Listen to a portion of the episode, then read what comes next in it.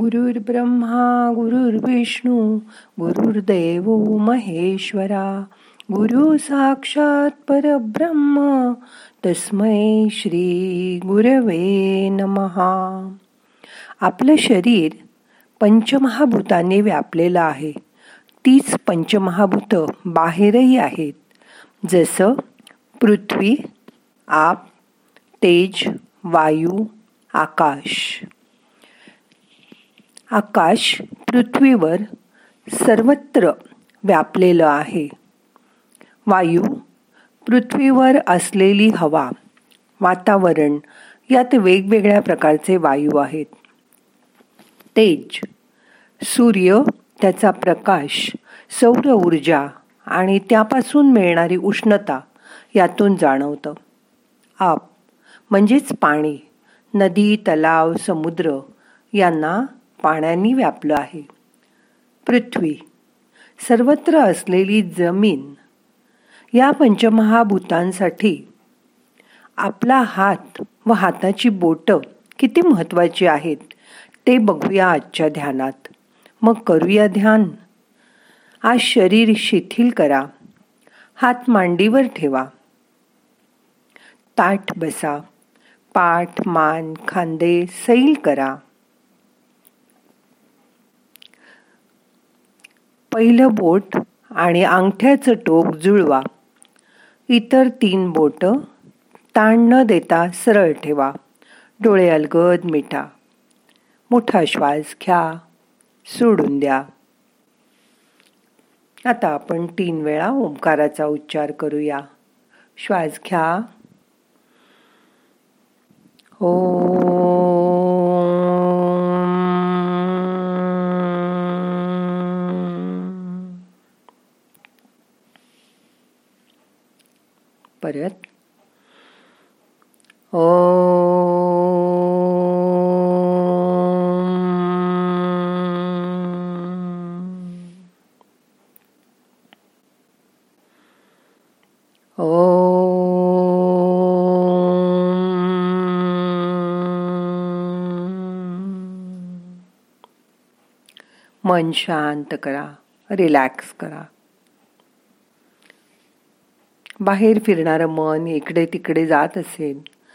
त्याला परत श्वासाकडे आणा.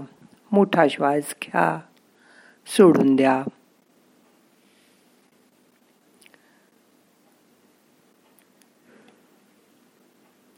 आता असं बघा आपल्याला जी पाच बोटं दिली आहेत ती किती महत्त्वाची आहेत? लहानपणी माझी मुलं शाळेत करंगळीला करंगळी मरंगळीला मरंगळी मधल्या बोटाला मधलं बोट चाफेकळीला चाफेकळी अंगठ्याला अंगठा तळ हाताला तळ हात असा माझा नमस्कार असं म्हणत असत. त्यावेळी बोटांची नावंसुद्धा आपल्याला माहीत नसतात पण हीच बोटं किती महत्त्वाची आहेत. त्यांनी एक एकट्याने काही काम करायचं म्हटलं तर अवघड वाटतं. खूप ताणून बोटं धरली तर आपल्याला काही काम करता येत नाही पण ती सगळी एकत्र आली की किती काम आपण करू शकतो. आता असं लक्षात येतं की अंगठ्याचं टोक ज्या बोटाच्या टोकाला लावलं असता त्या बोटाचं तत्व वाढतं. या उलट ज्या बोटाचं टोक अंगठ्याच्या बुंध्याला लावलं असता त्या बोटाचं तत्व कमी होतं. या बोटांच्या ज्या वेगवेगळ्या स्थिती निर्माण होतात त्यालाच मुद्रा असं म्हणतात.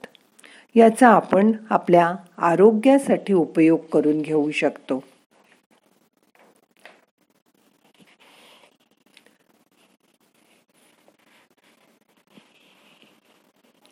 मग आज पाच मिनटं असंच मुद्रा करून शांत बसा.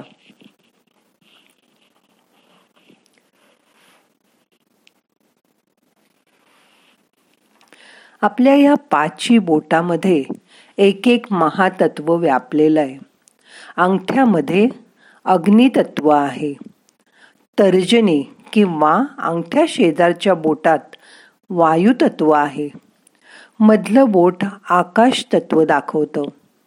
अनामिका म्हणजे करंग करंगळी शेजारचं बोट पृथ्वी तत्व दाखवतं. आणि करंगळी जलतत्वाची कारक आहे. या बोटांच्या एकमेकाला जोडण्यामुळे ज्या विविध मुद्रा होतात त्या मुद्रा आपलं आरोग्य वाढवतात. आता बघा मुद्रा करायला वयाचं बंधन नाही. कोणीही त्या सहज करू शकतं. दिवसभरात कधीही मुद्रा केल्या तरी चालतात. आणि अगदी सहज करता येतात. दिवसभरात जमेल तेव्हा दहा पंधरा मिनटं असं दोन तीन वेळा आपण केलं तरी चालतं. काही मुद्रांचा परिणाम तात्काळ दिसतो. तर काही मुद्रांचा परिणाम तीन ते सहा महिन्यांनी आपल्याला जाणवायला लागतो. आपली काही आजाराची औषधं गोळ्या असतील तर त्या चालू ठेवून सुद्धा या मुद्रा आपण करू शकतो.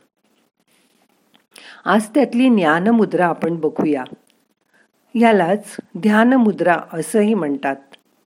आता तुम्ही जसं तर्जनीला अंगठ्याचं टोक जुळवून बसला आहात आणि बाकीची तीन बोटं ताण न देता सैल सोडून दिली आहेत तसं बसलं की ही ज्ञानमुद्रा किंवा ध्यानमुद्रा होते. या मुद्रेमुळे मन शांत होतं. रागावर ताबा येतो. या मुद्रेमुळे स्मरणशक्ती वाढते बुद्धी वाढते. त्यामुळे आपला चिडचिडेपणा विक्षिप्तपणा मनाची चंचलता मनातील भीती आळस या दोषांपासून मुक्ती मिळते. ध्यान करताना ही मुद्रा केल्यावर ध्यान लवकर आणि चांगलं लागतं.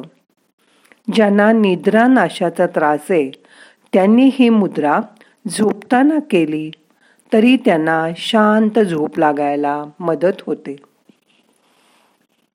मग आज पाच मिनटं ही मुद्रा करून शांत बसा.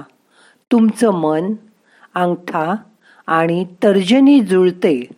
तिथे एकाग्र करा. मग तुमचं लवकर ध्यान लागेल. पहिलं बोट हे काही शिकवण देत असतं. त्यासाठी ते वापरलं जातं. एखाद्या मनुष्याला जर पैशाची अडचण आली असेल तर ही आर्थिक चणचण पुन्हा येऊ नये. म्हणून तो बचतीची सवय लावून घेतो. मग त्याला आयुष्यात परत ती अडचण येत नाही. ही शक शिकवण या बोटाकडून मिळते. एखाद्याला स्वास्थ्यविषयी समस्या आल्यावर त्यावेळी त्यांनी व्यायाम करायला जर ठरवलं तर त्यावेळी काही उपयोग होणार आहे का? मग वेळीच व्यायामाला सुरुवात करायला हवी. शरीर आणि मन निरोगी असतानाच व्यायाम करणं आवश्यक आहे. ही शिकवण ह्या बोटाकडून मिळते. काही लोक आरंभशूर असतात मोठ्या उत्साहाने पहिल्या दिवशी सुरुवात करतात. आणि पुढे पुढे ते काम अर्धवटच सोडून देतात. यासाठी त्यांना टाईम मॅनेजमेंट शिकायला हवं. त्यामुळे त्यांची कामं वेळेवर पूर्ण होतील. ही शिकवण हे पहिलं बोट देतं. काही लोकांच्या नात्यामध्ये गैरसमज होतात. त्यामुळे एकमेकांना विश्वासच राहत नाही. अशा वेळी गैरसमज कशामुळे झाला ते जाणून घेऊन. ते कारण जर दूर केलं तर गैरसमज जाईल ही शिकवण ह्या पहिल्या बोटामुळे मिळते. एकाला कुठलीही वस्तू घराची किल्ली वेळेवर सापडत नसे. या वस्तू शोधण्यात त्याचा सगळा वेळ वाया जात असे.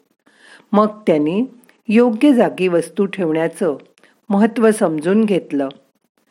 घर ऑफिस व्यवसाय सर्वत्र तो आवश्यक वस्तू कागदपत्र ठराविक जागी ठेवू लागला.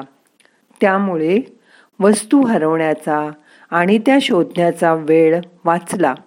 ही शिकवण त्याला ह्या पहिल्या बोटामुळे मिळाली. काही जणांना छान छान कल्पना सुचतात पण नंतर त्यांना त्या आठवतच नाहीत. त्यामुळे त्यांचंच नुकसान होतं. या विस्मरणातून असा बोध घ्यायचा की कल्पना सुचली की ती लगेच लिहून ठेवायची.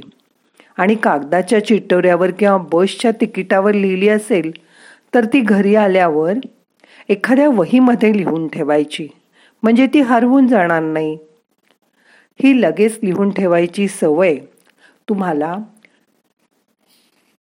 ह्या पहिल्या बोटाच्या शिकवणीतूनच मिळते. काही मुलांना परीक्षा जवळ आली की ताण येतो. अशा मुलांना अशी शिकवण मिळते की अभ्यासाची टाळाटाळ न करता रोज अभ्यास काही तास तरी करायला हवा. म्हणजे आपल्याला परीक्षेच्या वेळी ताण येणार नाही आणि आपण तणावमुक्त राहू शकू अशी शिकवण ह्या पहिल्या बोटाकडून मिळते. काही व्यक्तींना वारंवार डिप्रेस व्हायला होतं. त्यासाठी त्यांनी ध्यान करून ताण तणाव चिंता रोजच्या रोज काढून टाकली पाहिजे. अशी शिकवण ह्या पहिल्या बोटाकडून मिळते. ही तंत्र आपल्याला पहिल्या बोटाने दाखवली. हे नक्की लक्षात ठेवा. आता अंगठ्याकडे लक्ष द्या. आपण जेव्हा एखादा खेळ खेळतो तेव्हा आखून दिलेल्या दोन रेषांमध्येच खेळायचं असतं. असं आपण म्हणतो. आपण असा विचारही करत नाही की आपण दोन रेषांच्या मध्ये खेळतोय. जसं की बॅडमिंटन कोर्टाला रेषा आखलेल्या असतात टेबल टेनिसचं टेबल आखलेलं मर्यादित असतं. खो खो क्रिकेट प्रत्येक खेळात त्या त्या खेळाला रेषा मारून बांधलेलं असतं. त्या त्या नियमातच आपण खेळतो. जसं आपण कॅरम खेळताना दोन रेषांच्या मध्ये स्ट्रायकर ठेवूनच एक एक सोंगटी घेतो. तसंच आपल्याला या शरीराच्या मर्यादा सांभाळून राहायचं आहे. या जीवनात अनेक अडचणी येतील. पण त्यांचा शिडीसारखा वापर करा आणि आलेल्या प्रत्येक समस्येकडे संधी म्हणून बघा. जबाबदारी ओळखा आणि आलेल्या संधीचा फायदा करून घ्या. अशा समस्यांमध्ये अडकलेल्या लोकांना त्यातून बाहेर पडायलाही मदत करा. हेच अंगठा आपल्याला सांगतो. उगीच नाही व्हॉट्सअपवर अंगठा दाखवून आपली पसंती आणि नापसंती आपण दर्शवतो. बरोबर ना? आता आपलं मन अंगठा आणि तर्जनी जोडली आहे. तिथे ठेवा.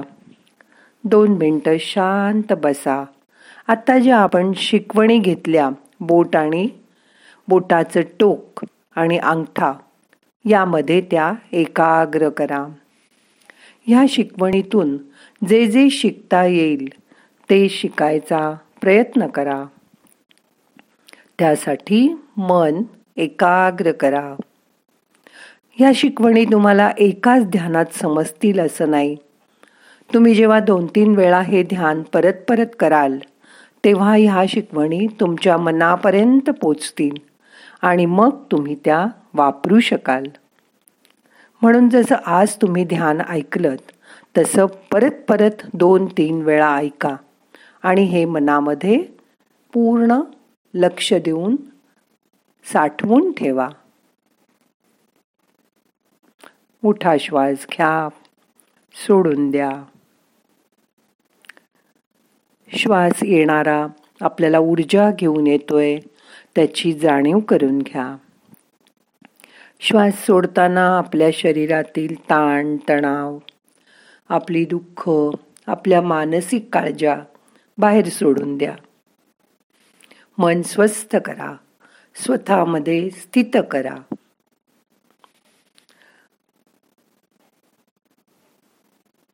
मोठा श्वास घ्या सोडून द्या. आता आपल्याला आजचं ध्यान संपवायचंय. दोन्ही हात एकावर एक सोडायचे ध्यानमुद्रा सोडायची. डोळ्याला अलगद मसाज करायचं डोळे उघडायचे. प्रार्थना म्हणूया. नाहम करता हरिक करता हरिक करता ही केवलम. ओम शांती. शांती शांती.